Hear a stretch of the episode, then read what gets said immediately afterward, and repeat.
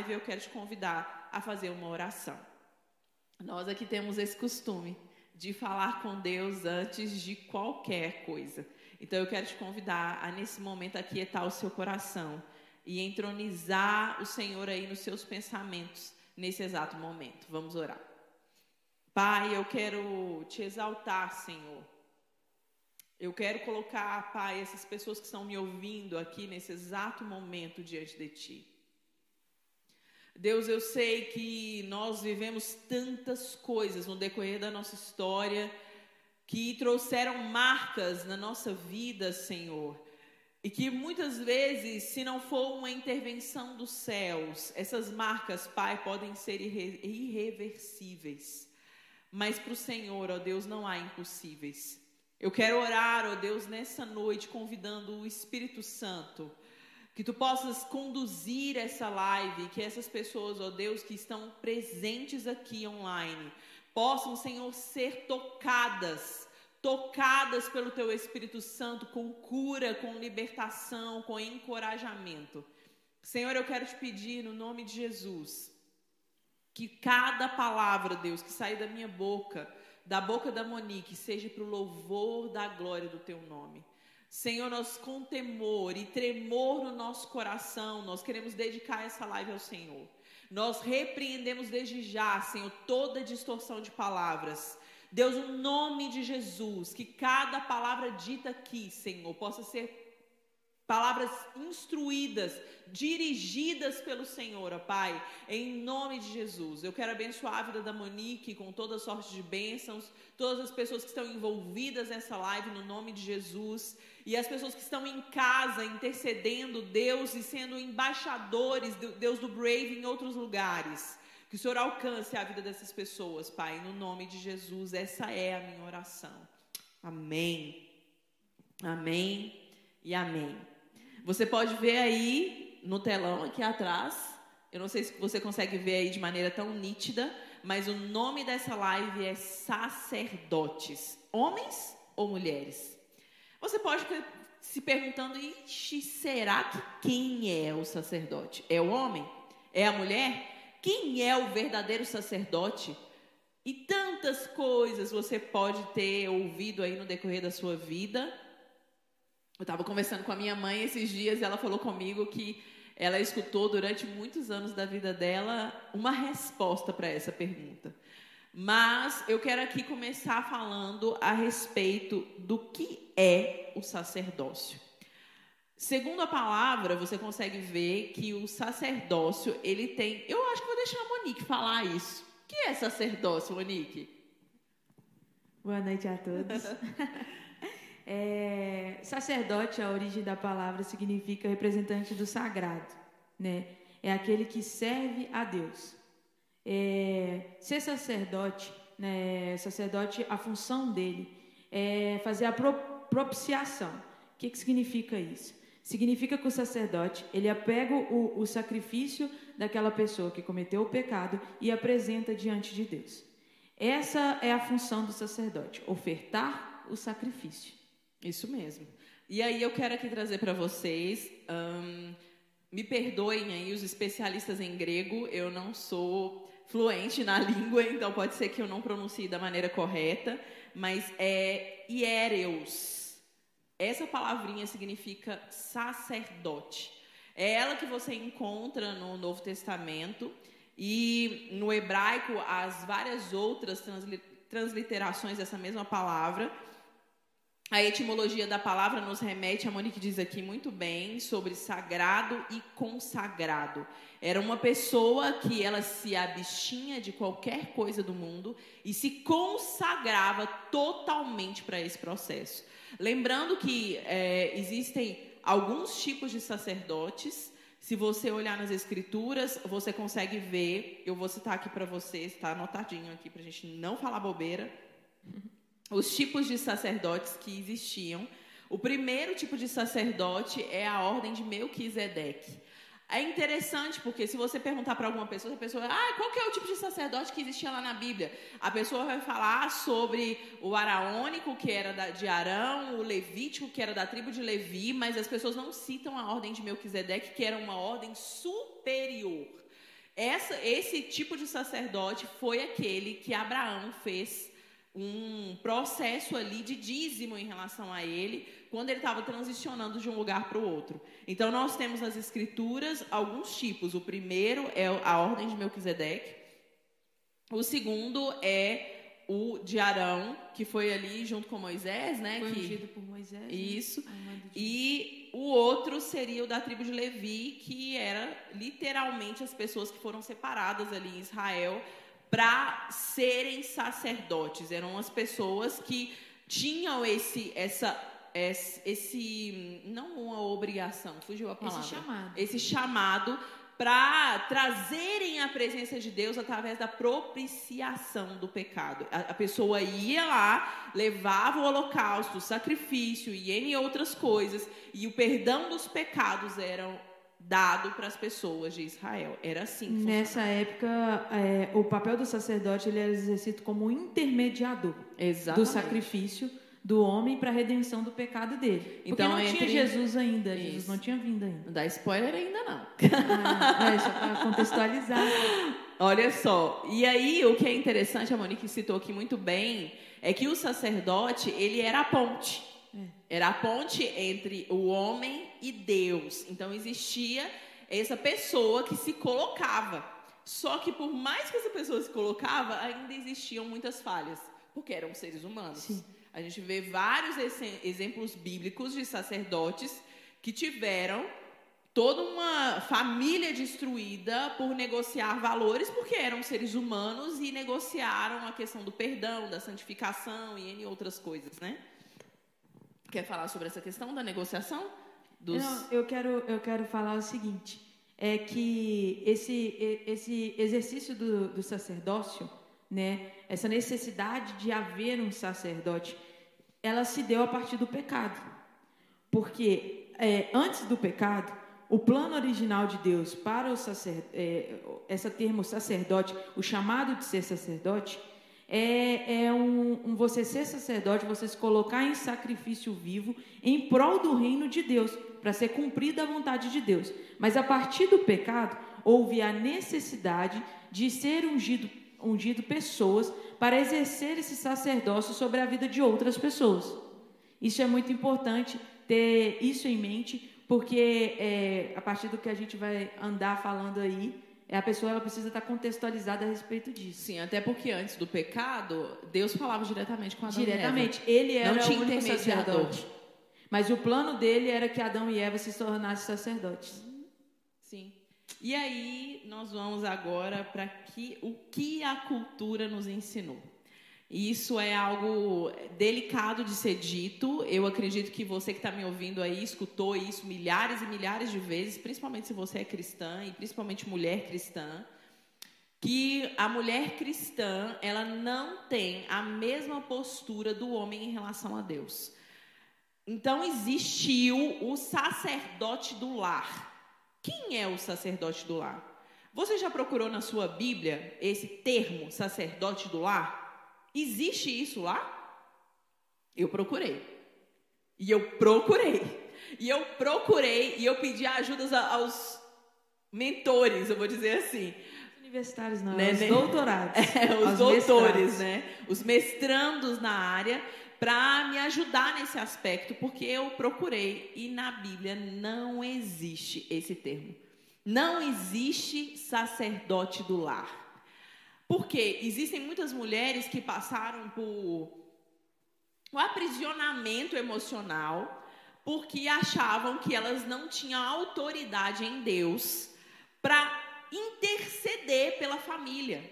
Elas não tinham autoridade para orar pelos filhos, orar pelo marido, elas não tinham essa autoridade porque tinham um sacerdote no lar. E esse sacerdote era que precisava fazer a ponte entre a família e Deus. Agora imagina a frustração das famílias disfuncionais, das mães Sim. solteiras, da, das mulheres divorciadas, das viúvas. Não, e até mulheres, por exemplo, que são, são cristãs e que têm os maridos ou desviados ou não crentes.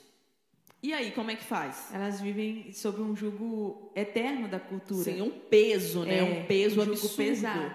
E essa cultura, ela foi ensinada para mim. Eu estava contando isso para Monique, que para eu chegar aqui nessa live para falar isso para vocês, eu passei uma semana desconstruindo na minha cabeça o que foi construído durante a minha vida inteira sobre sacerdócio.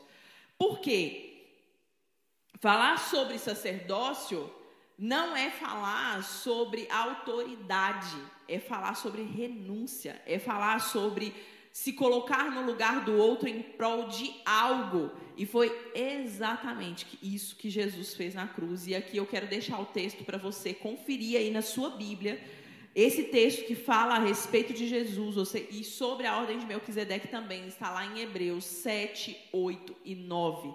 O versículo que eu quero deixar aqui para vocês especificamente é o texto que está lá em Hebreus 9, no versículo 15, que diz assim: É por isso, ele é o mediador do Novo Testamento, para que por meio da morte, para a redenção das transgressões cometidas debaixo do primeiro testamento, os chamados possam receber a promessa da herança eterna.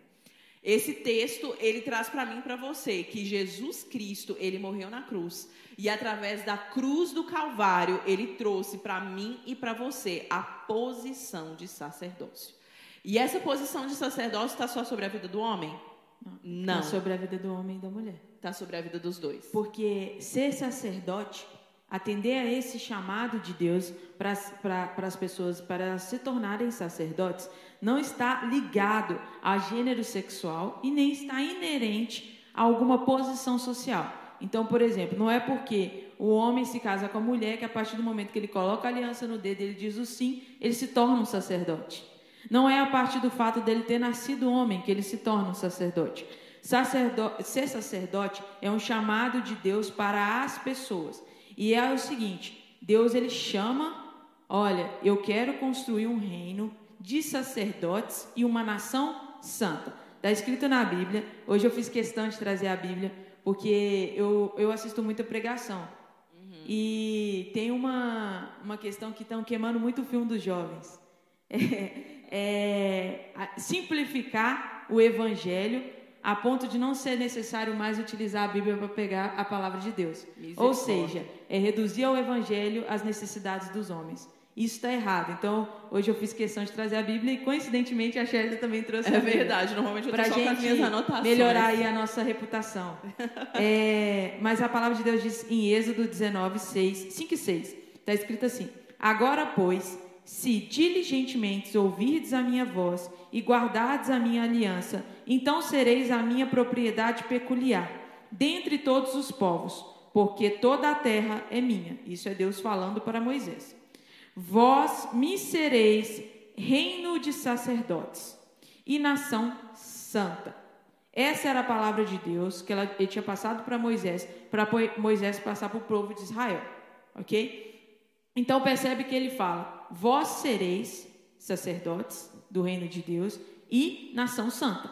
Deus ele tem um plano, o plano original dele. O plano dele não vai mudar para se adaptar para mim, nem para Sheridan, nem para você. Verdade. O plano dele ele vai se concretizar. Então, desde o início, se é no início da Bíblia, Êxodo, ele fala assim: Vós sereis sacerdotes. Ele não fala o homem será sacerdote. Ele não fala a mulher será sacerdote. Ele fala vós sereis sacerdote. Essa disputa entre o homem e a mulher sobre o papel de ser ou não sacerdote está mais ligada a uma disputa cultural e uma disputa de ego do que de fato aquilo que está escrito na palavra de Deus. Porque a palavra de Deus chamou eu, mulher, mas chamou também os homens para ser sacerdotes. E ela inicia falando isso, e no final, lá em Apocalipse, eu vou deixar aqui Apocalipse 1,6 e Apocalipse 5,10, está escrito que ele constituiu um reino de sacerdotes e uma nação santa. No início ele fala: Eu vou fazer, vocês serão, se vocês quiserem. Esse é o meu chamado para vocês. E no final ele fala: foi constituído. Ou seja, o plano de Deus é esse, ele vai acontecer. Cabe a você, cabe a mim, se posicionar como sacerdotes para construir essa nação santa. Então, ser sacerdote é o que? É um chamado de Deus a um sacrifício completo para construir uma nação santa. Agora, é, existe você ser sacerdote em prol dessa santificação pessoal, mas existe também a parte de exercer o sacerdócio perante a humanidade em prol de ser um facilitador para que as pessoas incrédulas reconheçam em você um agente de Cristo. Por quê? Porque o pecado, cada vez que vai passando o tempo, e a corrupção do coração do homem e da mulher, o pecado ele tem nos tornado cada vez mais incrédulos.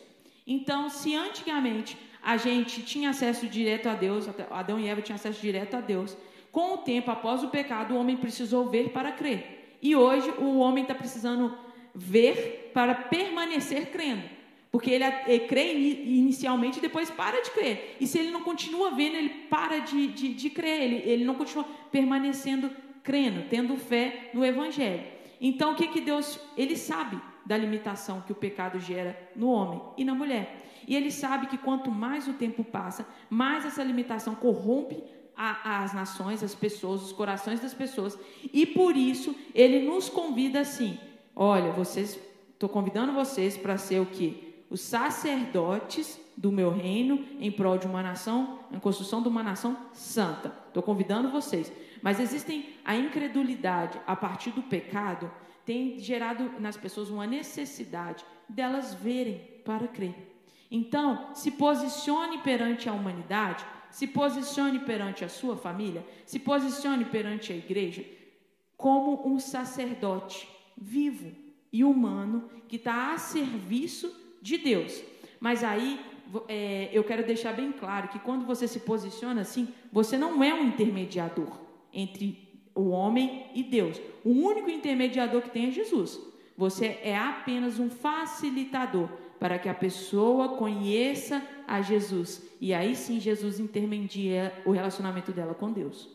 Interessantíssimo isso, né? Porque Jesus, ele trouxe um nivelamento. Porque quando você vai olhar lá no Antigo Testamento, você não vê sacerdotes mulheres trabalhando no templo. E nem no tabernáculo. E em nenhum momento não existia mulheres lá. Só que é uma coisa óbvia que não existiriam mulheres trabalhando lá. E eu vou explicar por quê. Se você não conhece como era o funcionamento do tabernáculo, ele era algo meio que. Eu vou, vou fazer essa ilustração que talvez você entenda bem. É como se fosse um açougue gigante. Porque ali os animais eram sacrificados. Então chegavam ovelhas, chegavam bezerros, Gerava tudo com ter coisa. Imagina uma mulher, se a mulher ia ter força física. Hoje nós temos aí musculação, N coisas que deixam a mulher forte. Aquela época não. Você imagina só se a mulher teria uma força física para destrinchar um animal como era necessário ali para fazer os holocaustos. E aí as peças que eram sendo é, desfeitas no corpo de um animal, elas tinham que ser colocadas em grades para serem queimadas e N outras coisas mais. É uma coisa óbvia que existe uma força fisiológica no homem que naquele contexto favoreceria ele ali de ser uma ponte entre o homem e Deus. Só que Jesus, ele veio para nivelar isso, porque ele fez o que ninguém podia fazer. Porque ele era santo, nele não existia pecado e ele era incorruptível. Ele foi lá, morreu na cruz do Calvário e falou assim: olha, a partir de hoje, qualquer pessoa que quiser falar com Deus, eu sou o mediador. Não existe mediador entre eu e Deus. É ninguém. Só Jesus. Ou seja, o meu marido não é mediador entre eu e Deus. O meu pastor não é mediador entre eu e Deus. O meu amigo não é mediador entre eu e Deus. Existe um mediador, é um só, um só. E esse se chama Jesus Cristo de Nazaré. Então aqui eu quero falar para você que Jesus, ele fez tudo isso por nós. A Monique não conseguiria fazer. Eu não conseguiria fazer. Mas Jesus pagou o preço alto para que você, minha irmã, que passou durante anos achando que a sua oração pela sua família não tinha valor, porque o seu marido não era aquele que estava intercedendo, eu quero te dizer que você hoje se faz livre no nome de Jesus. Você, minha irmã viúva, que acha que não tem uma autoridade em Deus, eu quero dizer para você que Jesus conquistou para você o sacerdócio de todos os santos. O sacerdócio real. Um sacerdócio real, aprovado, que só ele podia fazer. Então, a sua oração ela não é menos eficaz porque você não é o marido, porque você não é o, o líder, o, o gerente daquele ambiente ali do lar.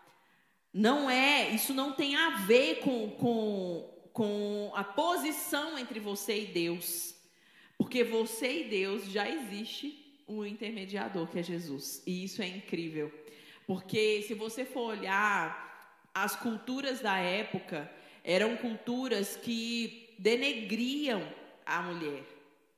E Jesus, ele veio para trazer de volta a redenção para a vida das mulheres ali, colocando as mulheres numa posição de sacerdotes, de pessoas que podem chegar até Deus e serem ouvidas, e isso é maravilhoso. Então não é sobre o seu marido, minha querida irmã, é sobre Jesus Cristo. Ele é aquele que conquistou para você esse link entre Deus. E é só ele e ninguém mais. E aqui eu quero começar falando um outro aspecto sobre o verdadeiro sacerdócio, né? a posição do verdadeiro sacerdócio. Essa posição do verdadeiro sacerdócio, ela está em você ser santo em você ser consagrado, em você ser aquela pessoa que entende que você é um embaixador. E o embaixador, ele segue as regras do rei. Sim. E isso é o sacerdote. É você se, você se posicionar como um sacrifício, em sacrifício. Não somente em prol da sua vida, mas em prol da nação, em prol do cumprimento do plano de Deus. É você se posicionar no centro da vontade de Deus. Eu fiz um, uma anotação aqui e eu queria estar falando a respeito dela porque tem algumas passagens bíblicas e quem quiser estar anotando para poder estar conferindo. É, viver o chamado sacerdotal original é ser revestido com as vestes sagradas de dignidade e honra, que está em Êxodo 28, 1 e 3. É ser ungido por Deus e amando dele, que está em Êxodo 40, 13 ao 15. É se entregar verdadeiramente a viver como um sacrifício vivo em prol do Evangelho, que está na, nas passagens da crucificação de Jesus.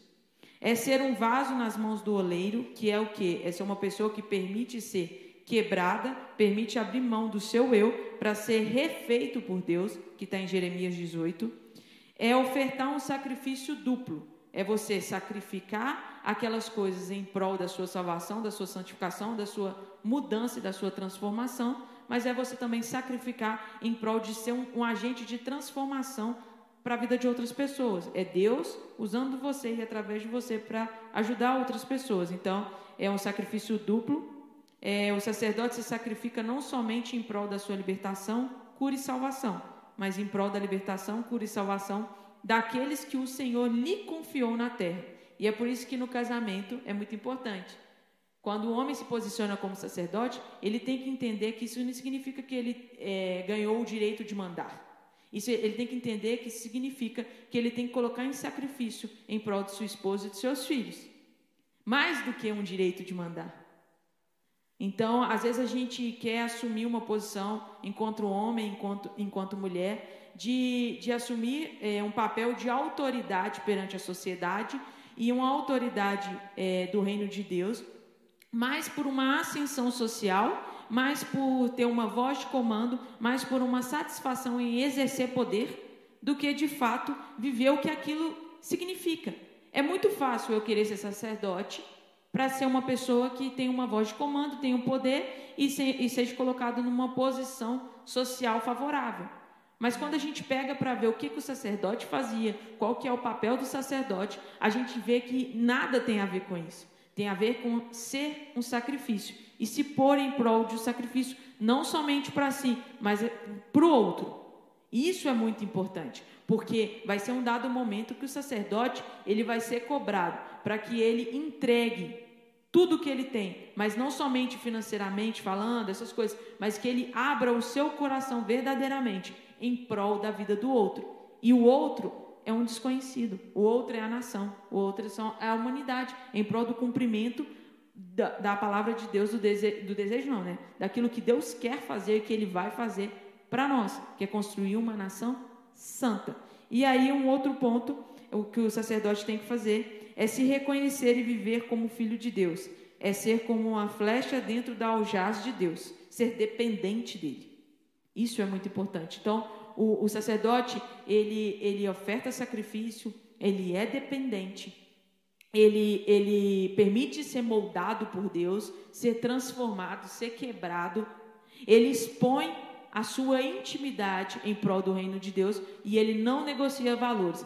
Ele não negocia nem em prol da sua própria família. Se a sua própria família estiver envergonhando o reino de Deus, ele se coloca como linha de frente ali para poder tirar essa, esse, expor essa vergonha, a fim de que o nome de Deus não seja desonrado. Então isso também é importante a gente ter em mente. Não é só uma voz de comando e eu quero mandar e eu não quero ser mandado. Eu acho que é uma questão de nós entendermos os sacerdotes não como aquela pessoa que tem poderes. É, porque existiu é, durante muito tempo, principalmente no século II depois de Cristo, esse, essa visão de que os sacerdotes eles eram pessoas que tinham poderes especiais, né? E as pessoas precisavam se submeter a qualquer tipo de direção. E você pode estar se perguntando aí, aonde que aconteceu isso, Shérida? Então, no século II depois de Cristo, as pessoas que eram cristãs, que exerciam autoridade, que eram bispos e tal, eram nomeados como sacerdotes.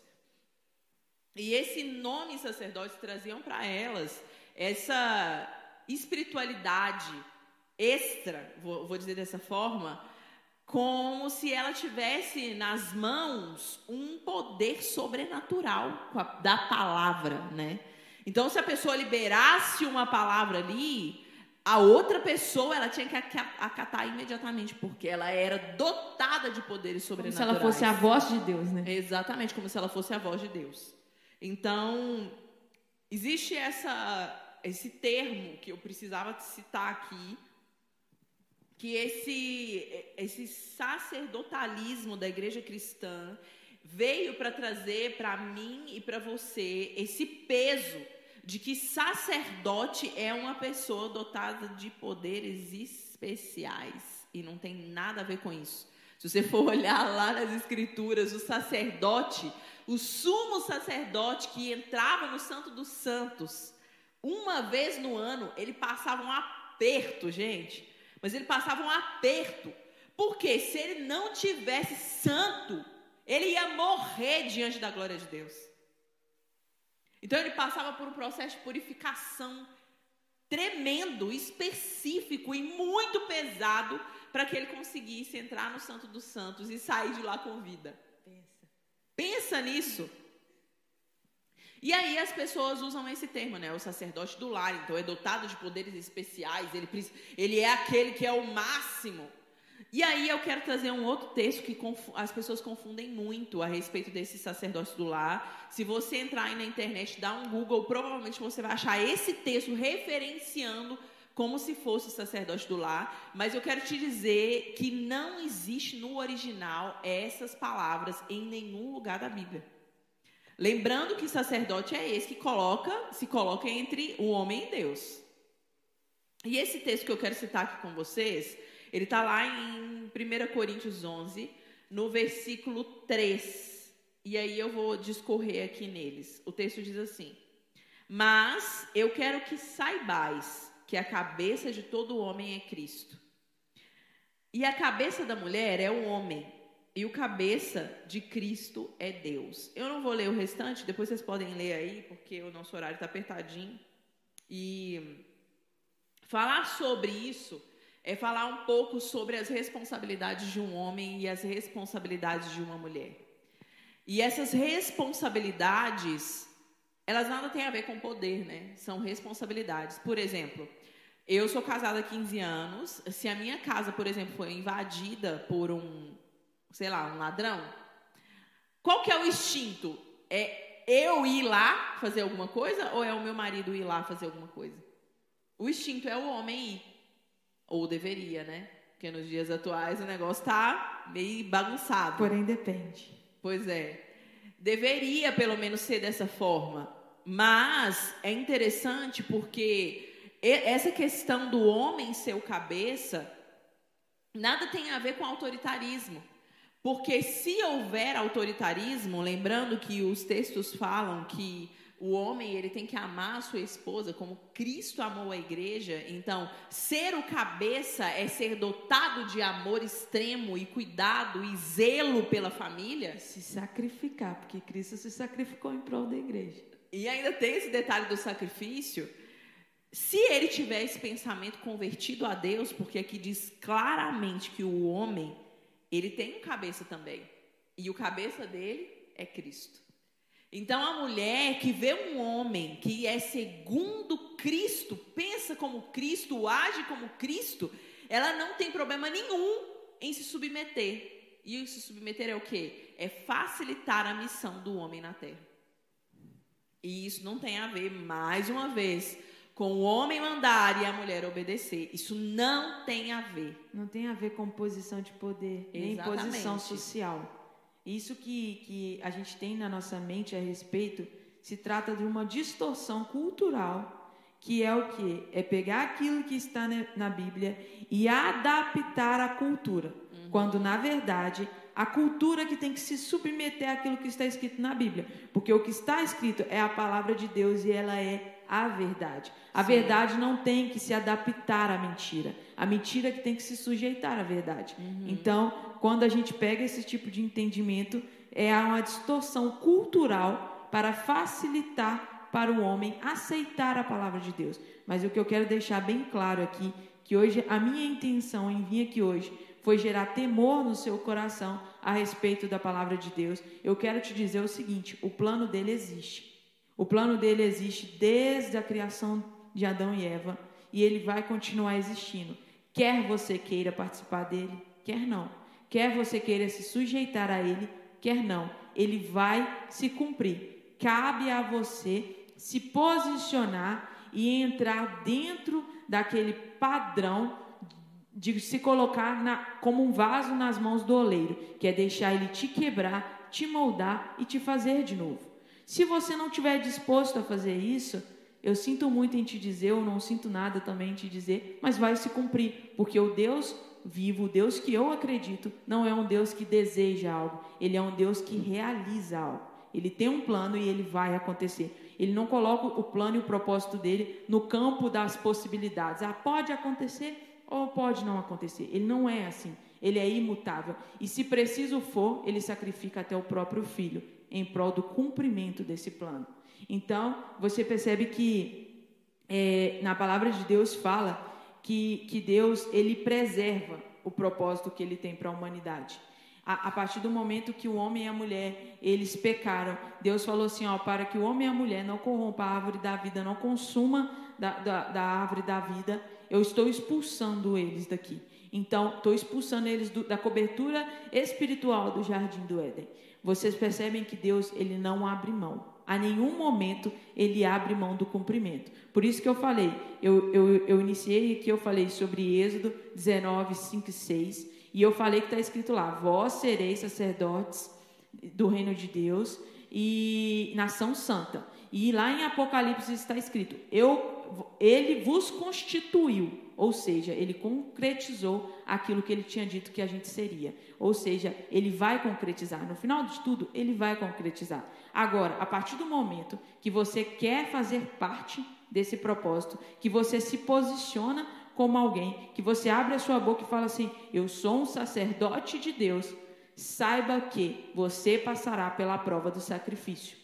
E como sacerdote de Deus, você vai se sacrificar, não é somente, ah, fiz um jejum de um alimento, ou ah, eu parei de cometer o pecado tal, ou ah, eu gasto tempo da hora, é, eu gasto horas do meu dia lendo a Bíblia, porque todos esses sacrifícios são somente para você mesmo. Quando eu jejuo, eu estou fortalecendo o meu espírito para eu conseguir vencer as guerras contra a carne. Quando eu é, deixo de cometer um pecado, eu estou fazendo esse sacrifício, não é para Deus, é porque isso, o pecado gera consequências ruins para mim. Agora, quando você se posiciona como sacerdote de Deus, para além disso, você tem que cumprir o sacrifício de entregar verdadeiramente o seu coração.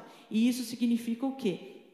Que você não vai estar somente é, se colocando numa posição onde, é, em deixar de fazer coisas ou fazer coisas para proteger você de ter consequências ruins, mas você vai expor coisas você vai expor dores da sua alma, você vai, vai expor a sua fragilidade humana perante pessoas em prol da salvação daquelas pessoas. Não porque você é um intermediador, mas porque você permite que Deus te use como sacerdote dele para a construção de uma nação santa.